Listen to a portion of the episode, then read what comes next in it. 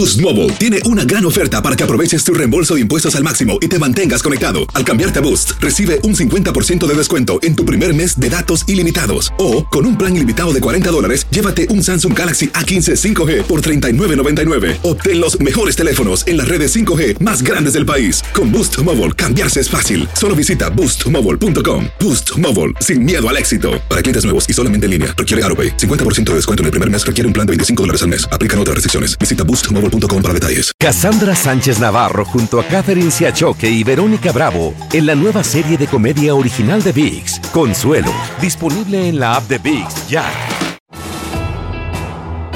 Bienvenidos al podcast de Noticiero Univisión Edición Nocturna. Aquí escucharás todas las noticias que necesitas saber para estar informado de los hechos más importantes día con día.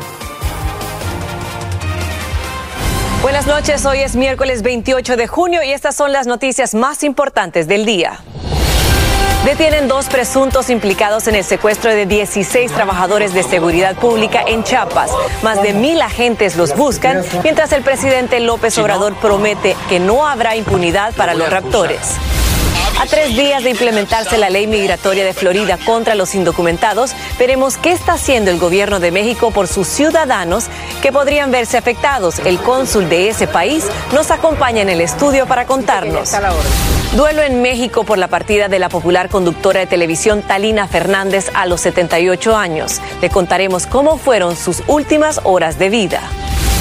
Admiradores de Madonna piden por la mejoría de su diva, hospitalizada por una seria infección que la tuvo en cuidados intensivos. Postergan la gira que tenía prevista para julio por América y Europa.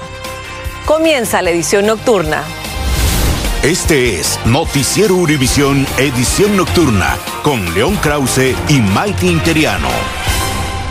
Muy buenas noches. Comenzamos hoy con la intensa búsqueda de 16 trabajadores de seguridad pública de Chiapas que fueron secuestrados por un grupo de hombres armados en una carretera de ese estado del sur de México. Más de mil agentes estatales y federales los están buscando, pero todavía no saben dónde están. Así es, León. Sin embargo, algunos aparecieron en videos en redes sociales donde los captores exigen la renuncia de tres funcionarios a cambio de liberar a los empleados. Gaby Tlaseca tiene lo último de este caso.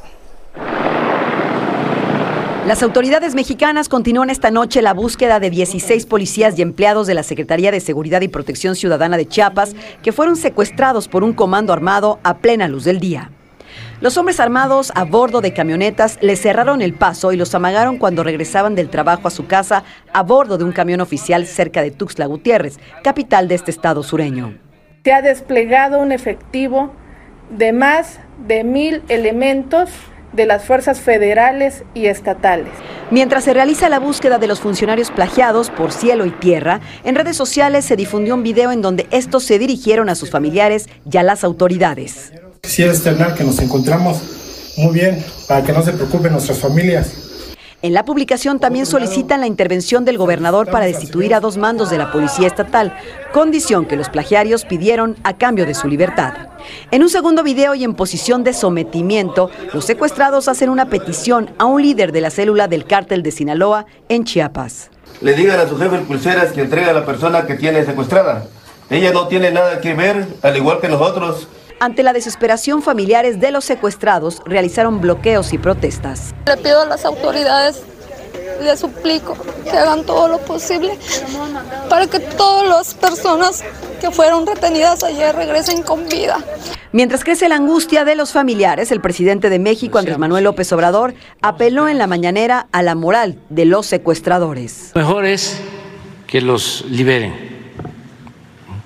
Si no, lo voy a acusar con sus papás. Gaby, ¿qué está pasando en general en Chiapas? Este escenario no se veía en esa zona de México desde hace un tiempo. ¿Cómo estás, León? Buenas noches. Platicamos con expertos en seguridad quienes aseguran que el declive en Chiapas comenzó hace dos años con la llegada del gobierno federal y el gobierno estatal, porque no han entendido una problemática que se empezó a gestar, que es este vínculo entre los pueblos originarios del crimen organizado, que está dejando ganancias millonarias. Otra de las hipótesis podría ser también que grupos que pelean la plaza por el control de la venta de drogas serían, eh, pues eh, acusarían más bien a la policía de estar favoreciendo más a un grupo que a otro. Pero mientras esto sucede, como ustedes lo habían estado también mencionando en la entrada del programa, hay por lo pronto dos detenidos y los 16 miembros de la policía estatal pues siguen desaparecidos. Así las cosas, León, aquí en la Ciudad de México. Maiti, regreso contigo. Muchísimas gracias, Gaby. Y México está de luto. La conocida presentadora Talina Fernández falleció esta tarde en un hospital de la Ciudad de México.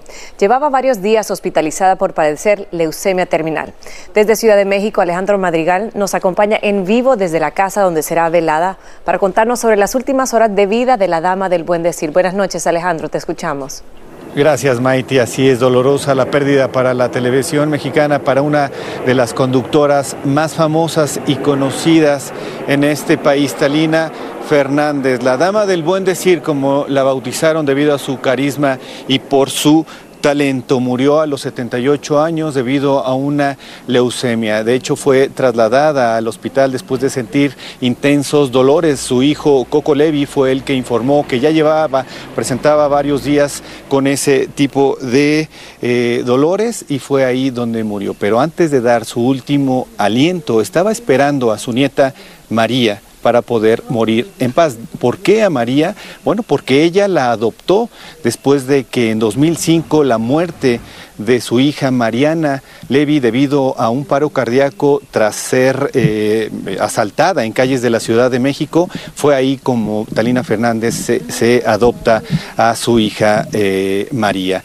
Y en estos momentos lo que podemos ver es que se espera que llegue el cuerpo de Talina Fernández para que sea rodeada de sus familiares y amigos para despedirla justo como se debe.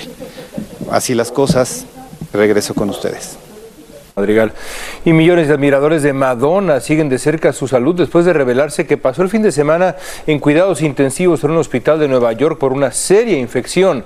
El asunto ya obligó a Madonna a postergar su gira. Fabiola Galindo tiene lo último sobre la salud de Madonna. A tan solo tres semanas de iniciar una gira mundial ahora postergada, la reina del pop Madonna se recupera de una hospitalización de varios días en Nueva York. El sábado, Madonna desarrolló una infección bacteriana seria, lo que resultó en una hospitalización de varios días en la unidad de cuidados intensivos, dijo su representante. Su salud está mejorando, pero continúa bajo cuidados médicos y se espera su recuperación completa, pero las fechas de su gira han sido canceladas hasta próximo aviso. Expertos en salud señalan cuán grave puede ser una infección de este tipo. La mayoría de los pacientes que han estado metidos en una unidad de terapia intensiva, que tuvieron que estar conectados a un ventilador por cualquier periodo de tiempo, son gente que van a necesitar tener un periodo de reposo de varias semanas. Y muchos se preguntan si podrá volver a los escenarios. Siempre y cuando se haya atacado el foco de infección de una manera temprana, y ella salga adelante con el tratamiento de antibióticos y buen soporte general, yo creo que ella va a poder regresar a, hacer su trabajo. La gira de Madonna incluía al menos 50 espectáculos en distintas ciudades, incluyendo aquí en el Coliseo de Madison Square Garden en Nueva York, en donde las entradas se vendieron por completo. La ícono del pop popularizó instrumentos latinos en su música desde la década de los 80 y colaboró junto a artistas como Maluma. En una publicación reciente en redes sociales mostraba los preparativos para el tour. Coreando varios de los clásicos que el artista prometió cantaría en su gira, sus fanáticos esperan su pronta recuperación. Mi pensamiento inicial es, quiero que se mejore. Ok, el boleto es lo de menos. Claro, quisiera saber qué van a hacer. En Nueva York, Fabiola Galindo, Univisión. Estás escuchando la edición nocturna de Noticiero Univisión.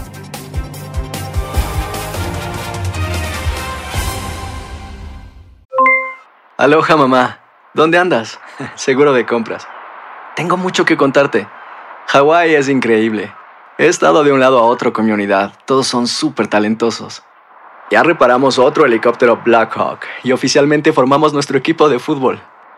Para la próxima te cuento cómo voy con el surf y me cuentas qué te pareció el podcast que te compartí, ¿ok? Te quiero mucho. Be All You Can Be, visitando goarmy.com diagonal español. Hacer tequila, don Julio, es como escribir una carta de amor a México. Beber tequila, don Julio, es como declarar ese amor al mundo entero. Don Julio es el tequila de lujo original, hecho con la misma pasión que recorre las raíces de nuestro país. Porque si no es por amor, ¿para qué? Consume responsablemente. Don Julio Tequila, 40% alcohol por volumen, 2020. Importado por Diageo Americas, New York, New York. Cassandra Sánchez Navarro junto a Catherine Siachoque y Verónica Bravo en la nueva serie de comedia original de VIX, Consuelo. Disponible en la app de VIX, ya. Continuamos con el podcast de la edición nocturna de Noticiero Univisión. Y en la Florida, cientos de inmigrantes y activistas protestaron en la ciudad de Fort Myers contra una ley de inmigración que entrará en vigor el próximo sábado primero de julio. La medida, entre otras normas, le exige a los hospitales obtener información sobre el estatus de los pacientes, prohíbe transportar a indocumentados y suspende la licencia de empleadores con compañía de 25 empleados o más que contraten indocumentados. Y nos acompaña Jonathan Chait, el cónsul general de México en la ciudad de Miami. Cónsul, gracias por estar con nosotros. ¿Hay inquietud en la comunidad inmigrante por esta ley aprobada, avalada por el gobernador de Santis que criminaliza la migración?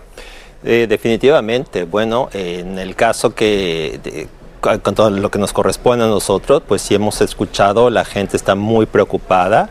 Hemos visto gente que ha dejado incluso ya eh, ciertos lugares de la Florida.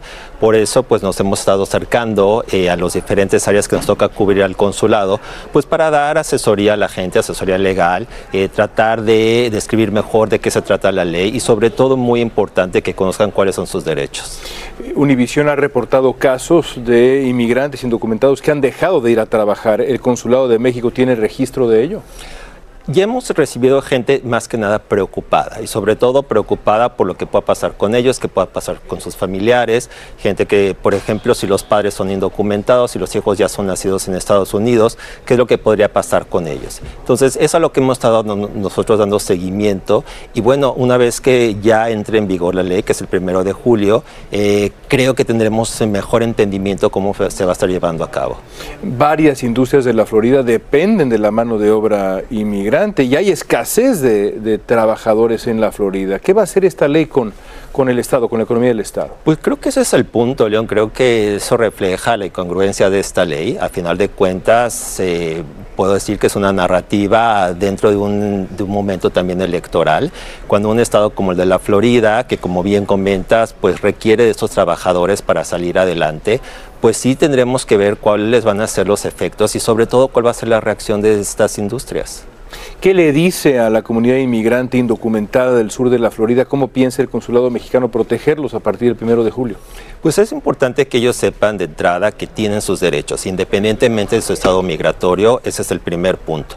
Por ello, como te comentaba, nos hemos movido en diferentes puntos del área que nos corresponde a nosotros cubrir y donde llevamos la asesoría y trabajamos muy de la mano, muy importante, de organizaciones civiles que nos ayudan también para que la gente conozca más sobre sus derechos. Por otro lado, tenemos un centro de atención para, para ellos que está 24 horas eh, eh, y obviamente es disponible. Tenemos ¿En el consulado? Es en el consulado, pero de hecho es para todos los consulados. Es el centro de información de atención para mexicanos, donde la persona puede llamar y específicamente puede hablar sobre estos temas para que pueda ser atendida. Es importante subrayarlo, cónsul. ¿Qué derechos tiene la comunidad inmigrante indocumentada? De entrada tienen que saber que, bueno, si son detenidos, saber por qué fueron detenidos. Importante también que sepan si, este, si fueron detenidos, por ejemplo, por la policía, no requieren decir sobre su estado, estado migratorio. Eh, tienen el derecho de tener un abogado y también pueden tener el derecho eh, de contactar al consulado. Y, muy importante, mantenerse en silencio. Cuando ve usted venir la campaña presidencial, ¿es posible que este tono antiinmigrante crezca ¿Le preocupa, siendo que usted cónsul de una zona en donde hay muchos inmigrantes? Por supuesto, y creo que lo hemos visto en otras ocasiones, por lo tanto es importante manifestar estas, estas circunstancias y evitar incluso estas iniciativas, como decimos, iniciativas espejo, ¿no? esas leyes espejo que se empiezan a repetir en otros es, es, lugares de Estados Unidos. Sobre todo me refiero aquí, y muy importante, nosotros lo hacemos por una cuestión de protección, de protección a la comunidad mexicana y cómo pueda ser afectada, por eso estamos involucrados en ello, ¿no? Pero sí es una cuestión que podemos ver que puede suceder y por eso es importante empezar a tomar acciones y, sobre todo de la mano de las organizaciones civiles de los Estados Unidos. El consulado está repartiendo tarjetas. ¿Qué, hay en esas tarjetas que reparte el consulado? Efectivamente, esas tarjetas tienen la información de este centro que te comentaba, que está disponible 24 horas y 7 días eh, de la semana, y en ella también se describe cuáles son sus derechos y sobre todo cómo pueden proceder en caso de ser detenidos, y muy importante si sienten que han sido eh, detenidos de una forma arbitraria, ¿no? Entonces la información que se les reparte y sobre todo cómo pueden entrar en contacto con nosotros. Es muy importante que la comunidad sepa que tiene derechos y que hay, hay protección sin duda. Gracias, Cónsul, muy amable por Al estar contrario, con nosotros. gracias por la oportunidad. Aquí. Importante información. Y unas máscaras, vi- máscaras visibles de mascarilla en el rostro del presidente Joe Biden recordaron hoy que es uno de los millones de estadounidenses que padece apnea del sueño. Pero también fue motivo de críticas y cuestionamientos de quienes consideran que a sus 80 años y los achaques propios de esa edad le juegan en contra de sus aspiraciones de reelección. Dulce Castellanos nos tiene más. Esta mañana el presidente Biden fue visto con las marcas de la máquina para el apnea del sueño en su cara, un dispositivo que ayuda a mejorar la calidad del sueño. Las personas que padecen de esta enfermedad hace que durante el sueño los movimientos respiratorios cesan, muchas veces más allá de 20 segundos, 10, 15 segundos, y eso hace que la oxigenación de la sangre del cerebro disminuya. En un comunicado, la Casa Blanca informó que desde 2008 el presidente ha informado en minuciosos informes médicos que padece de apnea de sueño. Anoche usó una máquina CPAP, que es lo habitual en personas con esa condición. Si no es tratada con esa, eh, ese aparato que da la respiración constante, eh, de padecer de complicaciones de corazón, De acuerdo a la Asociación Médica de Estados Unidos, 30 millones de personas padecen de apnea de sueño. A sus 80 años de edad, Biden busca obtener un segundo término en la Casa Blanca. Sin embargo, en encuestas de opinión pública, la mayoría de estadounidenses dicen tener preocupaciones sobre su edad. Yo creo que su mente funciona muy bien. Yo creo que las decisiones que ha tomado, realmente las que yo no estoy de acuerdo, eh, no han sido por su edad. Lo que no es justo, en mi opinión, es que no se hable de los otros candidatos, de las limitaciones que ellos también tienen. En ciertos casos no es cuestión de edad, es cuestión de carácter. En febrero, el presidente Biden se sometió a un examen físico de rutina y su médico informó que el mandatario sigue apto para desempeñar su trabajo. En Los Ángeles, Dulce Castellanos, Univisión. Al menos 12 personas han muerto por la ola de calor que golpea Texas, sobre todo en las ciudades fronterizas. Las víctimas, en su mayoría hispanos de 60 a 80 años de edad, cuyas muertes se pudieron prevenir. Pero la carencia de equipos de aire acondicionado o la fractura, la rotura de estos, habría contribuido a la muerte de estas personas. Mientras tanto, las llamadas al 911 relacionadas con el calor aumentaron un 53% en comparación con el año pasado. Y el sofocante calor que viven millones de estadounidenses se le atribuye a un domo de calor. Pero, ¿qué son y por qué ocurren?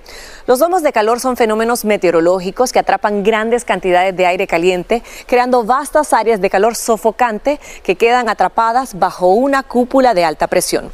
Actualmente, el domo que aqueja a Estados Unidos afecta principalmente a estados como Texas, Luisiana, Arkansas, Mississippi y Alabama, llegando a temperaturas por encima de 100 grados Fahrenheit. Pero esta ola de calor se desplazará hacia el este y se espera que para este viernes llegue a estados como Tennessee, Georgia, las Carolinas y Florida, afectando a 62 millones de personas, es decir, casi un 20% de la población del país. León. Hmm. Y también en México está golpeando la ola de calor extremo. Las autoridades prevén cuatro olas en 2023 y la que se registra ahora ha durado varios días, con altas y peligrosas temperaturas en todo el país. Hasta el momento se reporta la muerte de 53 personas, cientos de casos con síntomas relacionados con el calor extremo. Entre estos males, bueno, la deshidratación, quemaduras y el golpe de calor que es tremendo. Continuamos con el podcast de la edición nocturna de Noticiero Univisión. El líder de la organización paramilitar, el grupo Wagner, planeó capturar a la cúpula militar rusa como parte de la rebelión del pasado fin de semana, esto según el diario The Wall Street Journal. Yevgeny Prigozhin aceleró sus planes después de que la Agencia de Inteligencia Nacional rusa tuviera conocimiento del supuesto complot. En un principio, este hombre pretendía capturar al ministro de Defensa y a otros altos mandos. Y en Francia, manifestantes armados con fuegos artificiales se enfrentaron con la policía antidisturbios en un suburbio de París, protestando por el asesinato a tiros por la policía de un joven de 17 años que había sido detenido por una infracción de tráfico. 31 personas fueron arrestadas por la policía que utilizó la gas lacrimógeno para dispersar a los manifestantes. Y en Corea del Sur, más de 51 millones de personas hoy tienen uno o dos años menos de edad. ¿Cómo es posible esto? Fíjense, es interesante. Gracias a un cambio en la ley que adoptó el sistema de edad internacional. Se estandarizan las edades para evitar confusiones causadas por el registro de la llamada edad coreana, que consideraba que los bebés tenían un año al nacer. Todos más jóvenes, Maiti, qué maravilla. Me encanta esa ley. Pero bueno, señores, vamos a hacer una breve pausa. Y por tercera vez, Lionel Messi y su compatriota Gerardo Tata Martino defenderán los colores de una misma camiseta como en Barcelona y la selección de su país. Continuamos con el podcast de la edición nocturna de Noticiero Univisión. Y mañana jueves sigue la Copa Oro con nuestras elecciones. Se define al gigante de la región, Qatar contra Honduras, luego Haití contra México, que quiere continuar el torneo con otro triunfo contundente, perdón, Maiti. A partir de las 7, 6 Centro, 4 Pacífico por Univisión y TUDN. Bueno, Honduras tiene que ganar los próximos dos partidos para pasar en segundo lugar. Va a ganar. Ahí va. Y continuando en temas deportivos, les cuento que Miami marcará el reencuentro futbolístico de Lionel Messi y Gerardo el Tata Martino defendiendo una misma camiseta el Inter de Miami contrató a Martino como entrenador del equipo que tiene la pulga como su figura estelar. El Tata dirigió a Messi en el Barcelona, la selección argentina son muy amigos. Parece que está armando a su asado de los domingos, Messi, más que un equipo de fútbol. Pero que nos invite. Pues a ti, yo no llego. Gracias por escucharnos. Si te gustó este episodio, síguenos en Euforia, compártelo con otros, públicalo en redes sociales y déjanos una reseña. Cassandra Sánchez Navarro junto a Catherine Siachoque y Verónica Bravo en la nueva serie de comedia original de VIX, Consuelo, disponible en la app de VIX ya.